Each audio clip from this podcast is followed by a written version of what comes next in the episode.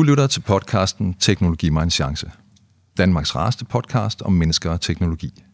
I dag handler den om kvinder og mænd og deres forskellige roller i teknologiens verden. Går man på nettet, finder man hurtigt mange vidigheder om kvinder og teknik. Her kommer, kommer en af dem. Hvor mange kvinder skal der til at sætte en pære i? 100 er svaret. En til at holde pæren, 99 til at dreje huset. Maiken Overgaard, leder af Catch, Center for Design, Kunst og Teknologi i Helsingør. Du griner ikke af den vidighed. Hvorfor ikke? Jamen altså, det er der jo ikke rigtig nogen i rummet, der gør, kan man sige. Fordi, måske fordi den ikke er sjov, måske fordi den er nedgørende. Og, øh, og måske fordi der sådan konsekvent er sådan en øh, nedsættende tale om kvinder og teknologi. Og det kan man sige, det har nogle meget store konsekvenser for vores samfund. Fordi når man konsekvent får at vide, du kan ikke finde ud af at arbejde med teknologi, du kan ikke finde ud af at arbejde med teknologi, og også selvom det bliver gjort i en sjov kontekst, så får det den konsekvens, at halvdelen af Danmarks befolkning tror på, at de ikke kan finde ud af at arbejde med teknologi. Og det er netop det, vi skal tale om i dag. Hvilken rolle kvinder har spillet og kan spille i teknologiens verden. Jeg hedder Jesper Munk Nielsen, jeg er journalist på Helsingør Dagblad. Med ved mikrofonen er også Jakob Thore Jensen, museumsinspektør ved Danmarks Tekniske Museum. Jakob, du har taget en ting med, øh, som også fortæller en historie om kvinder og teknologi. Kan du ikke prøve at beskrive den? Det kan jeg. Jeg har sådan en... Øhm ja, den ligner, den ser ikke ud af ret meget, hvis jeg skal være lidt grov, så er det bare et stykke plastik, der ligger foran os. Øhm, men altså, det er, en, øh, ja, det er en hvid plastikpose, og øhm, der er et hul i den, og rundt om det der hul, der er der noget andet plastik, der er brunt. Øhm, så den ser ikke ud af ret meget, men den har ændret livet enormt meget for rigtig mange mennesker i hele verden. Og hvad er det så, du har taget med? Du må godt afsløre det. Og hvorfor har du taget netop den med? Jeg har taget en stomipose med. Og stomiposen, den er blevet opfundet af en dansker. En dansk kvinde, der hedder Elise Sørensen. Hun udvikler den i starten af 1950'erne og får øh, udtaget patent på den i 1954. Og hun udvikler den her øh, stomipose her i 50'erne, fordi hun arbejder som hjemmesygeplejerske og har gjort det rigtig mange år på det her tidspunkt og har rejst rundt og har mødt rigtig mange patienter, som har øh, fået foretaget en operation. Øh, det kunne være for tarmkræft for eksempel, eller en anden sygdom i tarmen, hvor man får skåret noget af tarmen af, og så får man ført den ud i siden. Øhm, og på det her tidspunkt, der har man ikke rigtig nogen øh, hjælpemidler til de her stomipatienter. Så det, man gør på det her tidspunkt, det er, at man enten sætter et, et, øh, en prop i hullet øh, og holder gasser og hvad der ellers øh, kommer ud af tarmen inden. Man har også nogle bælter, øh, så man kan få skruet rundt om, om livet, og så skrue et syltøjsglas på, og så, øh, så falder afføringen ud i det. Øh, og det er jo selvfølgelig enormt hæmmende for de her mennesker, der har fået foretaget sådan en her operation, fordi de er jo egentlig ikke syge, men altså man kan jo ikke rende rundt i samfundet og lugte, og øh, der flyder afføring ud af en. Øhm, personligt for Elise, så øh, er det da hendes søster, som bare er 32 år, for foretaget sådan her operation, og hun ser, hvordan det påvirker hende øh, lige pludselig at øh, være totalt hæmmet, fordi hun har øh, fået stomi. Og så sætter hun sig altså til at komme øh, løse det her problem, og hun sidder hjemme i sin lille lejlighed i Ordrup, øh, og laver forskellige test øh, med, med det her nye materiale, man har fået på det her tidspunkt, plastik, og, øh, og kommer altså frem med en opfindelse, altså en plastikpose med selvklæb, som man kan klæbe fast på huden, og så kan afføringen øh, glide ud i den. Og hun får et øh, patent på den også? Det gør hun. hun får, ved hjælp af Dansk Sygeplejeråd, så får hun øh, fået patent på den så, øh, i 1954. Så det er en succeshistorie? Det er en succeshistorie, men der skulle altså gå lidt før, at øh, det blev den store succes, som, øh, som det stadigvæk er i dag. Øh, fordi Elisa havde opfundet den, hun var sygeplejerske, men hun var jo ikke fabrikant. Hun kunne jo ikke sætte den her opfindelse i, øh, i produktion. Så hun tager rundt til rigtig mange plastikfabrikker øh, på, på det her tidspunkt og prøver at sælge sin idé der sidder en masse mandlige direktører, og de, er ikke, de tror ikke rigtigt på hendes idé, så hun har virkelig, virkelig svært ved at få solgt sin, øh, sin, sin idé og sat den i produktion. Øhm, på et tidspunkt så kommer hun ud til en øh, plastikfabrikant, øhm, jeg mener det er ude i Glostrup, øhm, og der, øhm, der møder hun Åge Louis Hansen, øh, som sidder der, og hun prøver at sælge sin idé, og han er altså heller ikke helt hugt på ideen, han tror ikke rigtigt på den. Men heldigvis så er øh, Åges kone der, Johanne, og hun er også uddannet sygeplejersk. Og hun har mødt mange af de her øh, patienter også, og kender til dem, og hvilke problemer de har, og kan se et potentiale i det her. Og så får man altså produceret 1000 øh, af de her stomiposer, som Elise får distribueret gratis rundt til sygeplejersker i hele landet. Og med det samme kan man se, hvordan det her det ændrer livet for alle de her øh, patienter, og ret hurtigt kommer der en stor øh, efterspørgsel på de her stomiposer, og på ganske få år får man lavet en stor produktion øh, af de her øh, stomiposer, og det er jo det, som vi kender som Koloplast i dag, som er en af landets største industrivirksomheder. Øh, og de bygger altså deres forretning op på en idé udviklet af en kvinde, og det er jo en opfindelse, som stadigvæk i dag ændrer livet for millioner af patienter i hele verden. Så det er måske en af de største opfindelser, som er gjort i Danmark i det 20. århundrede. Så vi må vide alt muligt om Elise Sørensen. Det må da, hun er jo en stor person til synligheden. Det skulle man tro, mm. ikke også? Vi ved ikke ret meget om hende. Det er helt vildt.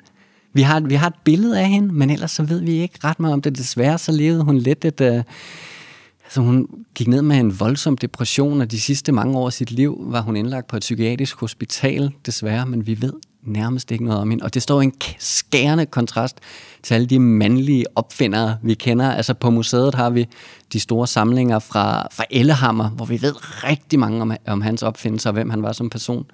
Men Elise Sørensen, hun er, ved vi ikke ret meget om det, og er glemt af rigtig mange mennesker.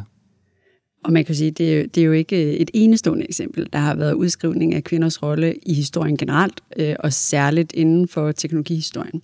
Og det, altså, generelt kan man også tale om, at der har været en mangel på anerkendelse af de øh, resultater, der er blevet opnået af kvinder. Øh, og hvis man bare kigger på ordet computer, så har det jo oprindeligt, øh, da man begyndte at arbejde med at lave beregninger rundt omkring, øh, der betød det at computationalisere. Det var øh, kvinderne, der gjorde det, og man kaldte kvinderne for ordet computer. Altså, det var kvinderne, der sad og var computerne. Det var dem, der lavede beregningerne. det blev anset for sådan en form for sekretæropgave, øh, som blev henlagt til dem. Øhm, og altså, det har jo det er der er jo begyndt at blive skrevet om. Der, begynder, der er en udvikling i gang, hvor man begynder at skrive og have fokus på, hvad det er for nogle kvinder, der har været op igennem teknologihistorien. Øh, og det har, været, det har været spændende for mig som kvinde, der selv arbejder med teknologi, at begynde at få et indblik i, hvem jeg egentlig står på skuldrene af. Fordi når man, når man jeg kan huske, da jeg selv begyndte at programmere, altså jeg kendte ikke nogen, altså jeg kendte ikke nogen, der, der, der var gået før mig. Øh, jeg havde ikke nogen at spejle mig i. Øhm, der var ikke sådan en udbredt øh, anerkendelse af, at det var vigtigt at kunne spejle sig i nogen. Alle mine undervisere på universitetet, øh, da jeg lærte at programmere og arbejde med teknologi, var, var, var mænd. Øhm, og man kan sige, at det, det er heldigvis ved at forandre sig i dag, at man begynder at have mere og mere fokus på, hvem var der egentlig? Fordi man bliver bevidst om, at det at få kvinder ind i teknologiens verden kræver, at vi finder ud af, hvem der er gået forud. Og en af de kvinder, der faktisk er gået forud, det er Inge Lehmann. Og hvem er det så? Ja, der er nok heller ikke så mange af os, der har hørt om hende før. Desværre, hun var, øh, hun er, blev uddannet i starten af det 20. århundrede som en af de første sådan, geofysikere eller seismologer i hele verden. Faktisk en af de første, både en af de første inden for feltet, det var et nyt felt, men også den første kvinde. Øhm, og hun øh, fik, øh, da hun blev uddannet her i 1920'erne, der øh, fik hun ansættelse øh, på Geodetisk Institut, som ligesom skulle lave målinger, blandt andet lave målinger af sådan, øh, rystelser i jorden. Man havde fået udviklet en seismograf. Man kender den måske, det er det, der måler rystelser ved jordskæld. Det var sådan noget, hun arbejdede med. Øh, hendes stilling øh, på det her institut, det var en administrativ stilling, fordi kvinder kunne selvfølgelig ikke lave forskning. Så det måtte hun lave i sin fritid om aftenen, så hun havde administrativ stilling om dagen, om aftenen så måtte hun lave sine undersøgelser. Men vi kender Inge Lehmann i dag, fordi hun i 1936 fremsætter en teori omkring, at jordens kerne, det der er helt inderst i jorden, den er fast. Man var sikker på, at den var flydende. En varm lava kender vi ikke også? Man tænkte, den var flydende. Hun fremsætter en teori omkring, at den var fast. Det skal man ikke gøre som kvinde på det her tidspunkt. Uh, hun var op imod rigtig meget, der, for man kunne ikke bevise det. Det var en teori på det her tidspunkt. Uh, og især blandt, faktisk blandt hendes mandlige kollegaer i Danmark møder hun rigtig meget modstand. Men lige så stille og roligt, i takt med, at man bliver, bliver dygtigere inden for det her felt, så begynder man faktisk at kunne bevise, at hun har ret. Og hun begynder øh, sent i sin karriere faktisk at få anerkendelse for, for sin, øh, sin opdagelse her. Øhm, især faktisk i udlandet til at starte med. I, øhm, og i, hun tager flere gange til USA, hvor hun får rigtig meget øh, anerkendelse, hvor man virkelig lytter på hende. Og det er jo fordi, at hendes øh, forskning i øh, jordens rystelser, det er selvfølgelig brugbart i forhold til at kunne øh, forudsige, om der kommer jordskæld, men for amerikanerne i 1950'erne, så var det også rigtigt øh, sådan en militær øh, vigtigt for dem, fordi så kunne man jo måle, om for eksempel russerne lavede atomprøvesprængninger og derfor så bliver hun guld værd fra amerikanerne. Wow. Og op igennem tiden, så hun, ude, hun får altså et hav af udmærkelser. Hun udgiver rigtig mange videnskabelige artikler. Den sidste som 99-årig udgiver hun en artikel. Hun dør som 105-årig. Hun er helt fantastisk. fantastisk. Det er helt vildt. Hun er helt fantastisk. Og men hun igen i Danmark, der går rigtig lang tid før hun får øh, anerkendelse. Faktisk i dag, inden foran Københavns Universitet, inden for Froeplads, der står der en række af mandlige øh, statuer af Niels Bohr, for eksempel. Øh, men der står en kvinde, og det er Inge Lehmann, og den er altså først sat op inden for, det er ikke ret mange år siden, den, Ej, hun fik en plads Jeg kan huske, at den blev sat op. Ja. ja det, det var, var sådan, det var, altså, det var virkelig sådan, wow, en kvinde på pladsen, som er en af de mest sådan, her står alle de store danske naturvidenskabsmænd, ja. og så lige Inge. Og jeg vil sige, jeg var inde og kigge på den den anden dag faktisk. Det, det, det, jeg, jeg er virkelig glad for, at hun står derinde og får den anerkendelse, men jeg synes også, det er lidt sigende, at de andre statuer, der er derinde, det er sådan skulpturer af ja. mændene. Du kan se, det er en mand, mm. men statuen med Inge, det er hendes opdagelse, der er. Så det er en jordklode, og så står der Inge Lehmann på siden. Så umiddelbart, når du kigger på øh, statuen, så kan du ikke se, at det er en kvinde. Du skal over og læse Inge Lehmann.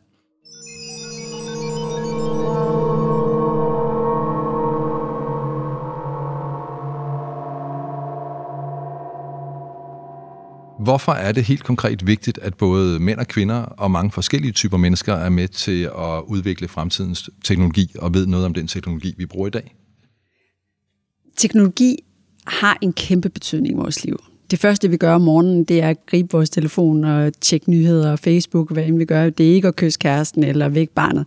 Øh, alt i vores liv er centreret omkring teknologi det er, den, det er det arbejdsredskab, vi bruger mest, computeren, det er gennemsyrer vores liv. Og det bliver jo et problem, når det kun er en meget, meget lille procentdel, der er med til at udvikle og definere. Fordi teknologien definerer vores bevægelser, den måde, vi kommunikerer på, den måde, vi interagerer på kropsligt. Der er, og når det så kun er meget, meget få mennesker, der får det privilegie at være dem, der udvikler for os alle sammen, så bliver det problematisk.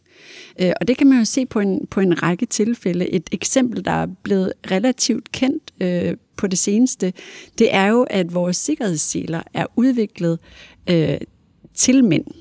Øh, EU har udviklet nogle standarder, øh, og det, har, det er dem, man har testet sikkerhedsselen på. Så det vil sige, i alle de tests, der er lavet af sikkerhedsselen, der har man brugt en mandlig dummy. Øh, og det betyder, at Øh, der er en meget, meget højere dødelighed øh, for kvinder i trafikuheld. Øh, og det er jo problematisk. Altså, det er jo problematisk. Øh, og det samme med meget vigtig medicin, der bliver udviklet øh, og testet på mænd, øh, fordi kvindekroppen er svær at teste på, øh, fordi vi ofte øh, vi, vi gennemgår nogle forandringer i løbet af en måned. Vi har hormonelle forandringer, der gør, at vi ikke altid på samme måde er stabile testpersoner, som mænd er, så det er mere bekosteligt at teste på kvinder. Øh, så der er både altså inden for øh, lægevidenskaben, inden for teknologi, er der store, store blinde punkter i forhold til den måde, man udvikler og designer på. Og det er det, man kalder skævheder inden for design. Altså man kan jo sige, det er jo vigtigt, at vi alle sammen tager del i at skabe, hvad skal man sige, både nutidens samfund, men også fremtiden. Altså alle ligesom bliver engageret og forholder sig til, hvad er det for et samfund, vi godt vil leve i i dag og i morgen. Og det er jo både mænd, men også kvinder, og alle mulige andre, at vi ligesom reflekterer det. Og lige præcis inden for det her område teknologi, er det enormt vigtigt, at, øhm, at bredt udsnit af, af mennesker ligesom er en del af at udvikle, fordi teknologi fylder enormt meget i vores samfund. Og der er vist ingen tvivl om, at morgendagens samfund vil i høj grad være præget af teknologi, Om det er robotter, kunstig intelligens, bioteknologi, bioteknologi, you name it. Det er noget, der fundamentalt påvirker måden, vi er mennesker på. Og derfor så er det jo enormt vigtigt, at et bredt udsnit af menneskerne, der lever i vores samfund i dag, tager del i at skabe det samfund. Og man, altså, det er jo øh, sådan et, et lille eksempel, som sådan noget stemmestyring øh, siger Alexa og sådan noget, det er, det, de reagerer bedre på mænd end på kvinder, fordi det er mænd, der har udviklet, det er mænd, der har testet. Øh, så det kan være svært for kvinder at interagere med den type teknologi. Øh, så det, altså, der er nogle konkrete udfordringer. Og verden består jo ikke kun af hvide mænd, selvom det er dem, der ofte udvikler til os alle sammen.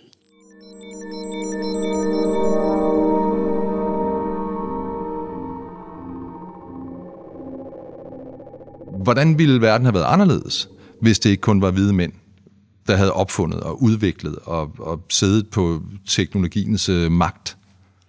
Altså det er jo ikke, det, man kan gisne om det, vi ved det jo ikke, men altså man kan sige, at øhm, det kunne da måske have betydet, at øh, for eksempel jeg bedre kunne holde om min iPhone, fordi den den er for eksempel rimelig stor til min hånd, øh, og der er mange sådan, ting og dimser i det daglige, som, øh, som, som ikke passer til min krop. Øhm, og så kan man jo også spekulere i, om, om man vil have designet med nogle andre værdier for øje. Mm-hmm. Øhm, Som for eksempel?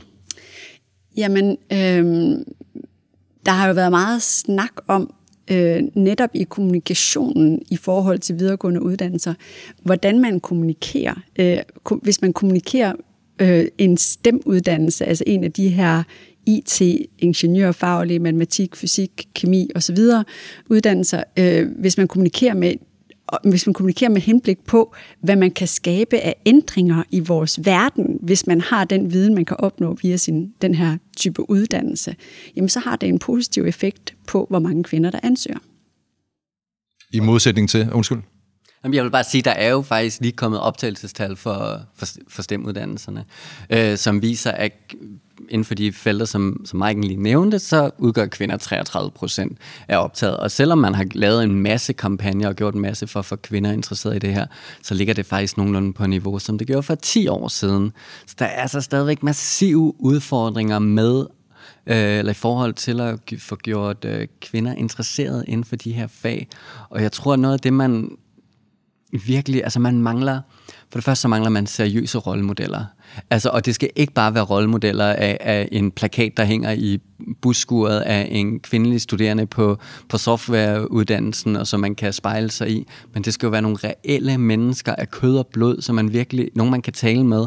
Altså, hvad vil det sige at være, øhm, være ingeniør? Hvad laver en ingeniør? Og jeg tror, at en af de store fordomme, mange har omkring de her naturvidenskabelige fag, det er, at man skal vide rigtig meget omkring øh, matematik og, og fysik og sådan noget, det er nogle meget tørre fag, men egentlig så er mange af de her fag jo enormt kreative, fordi det er ude i laboratorier, at mange af de her nye resultater inden for, øh, for, mm, for den her forskning, man, man, man bedriver, som, hvor man laver det, øh, og man skal bruge en kreativ tankesæt for at udvikle de her nye øh, øh, de her forsøg, man laver. Så det er jo et virkelig kreativt fag, og mange af de her ting, øh, man udvikler inden for de her fag, det handler jo om mennesker, det er, det, er, det er simpelthen enten teknologier eller ny medicin eller sådan noget, der, der, der ændrer menneskers liv.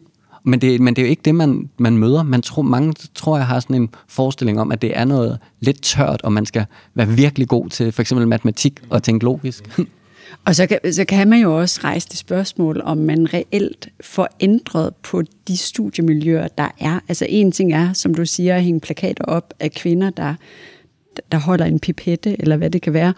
Noget andet er også at tænke konkrete ændringer ind, så det, altså, så det har en bredere appel.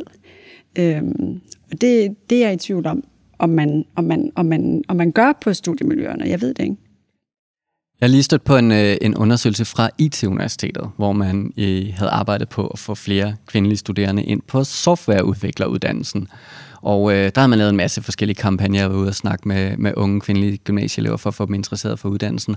Og der steg man faktisk fra et, på et år, der steg man fra, at kvinder udgør 11 procent til året efter, og udgør 22 procent. Det var virkelig, virkelig flot. Men det, de oplevede, flere af de kvinder, som så kom ind på uddannelsen, det var et clash øh, med den kultur, der var der. Altså, det var stadigvæk en, en, en, en kultur, der var designet eller var i forhold til, at det primært var mænd, der var på uddannelsen. Øh, og det betød altså, at man måtte lave studiet om for ligesom at fagne og adressere den diversitet, som nu øh, var repræsenteret ved, at der var flere kvindelige studerende.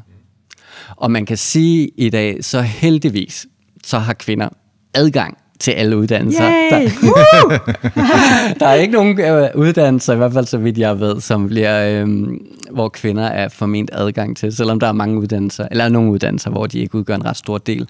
Men det er jo også noget nyt, fordi historisk set så har kvinder været udelukket fra rigtig mange uddannelser. Det er først i slutningen af 1800-tallet, at kvinder får adgang til, til universitetet at tage en uddannelse. Øh, og den sidste uddannelse i Danmark, hvor kvinder får adgang til, det er jægerpilotuddannelsen. Og hold nu fast, det er først i 1992.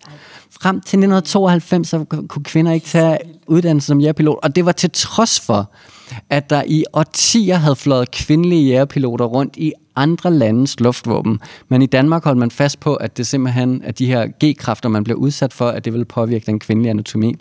Og selvom kvinder de bliver for adgang til uddannelsen i 1992, så skal vi altså helt frem til 2006, før den første kvinde kan sætte sine vinger på, på skulderen og sætte sig i et F-16-fly, uh, F-16-fly uh, Line Bunde, som er den Ej, første kvindelige. Helt, jeg bliver helt uh, trist. Altså selvom det, det er godt, at der kom en endelig, så er det jo bare uh, helt vildt, altså. Det kan da, det er da ufatteligt. Ja.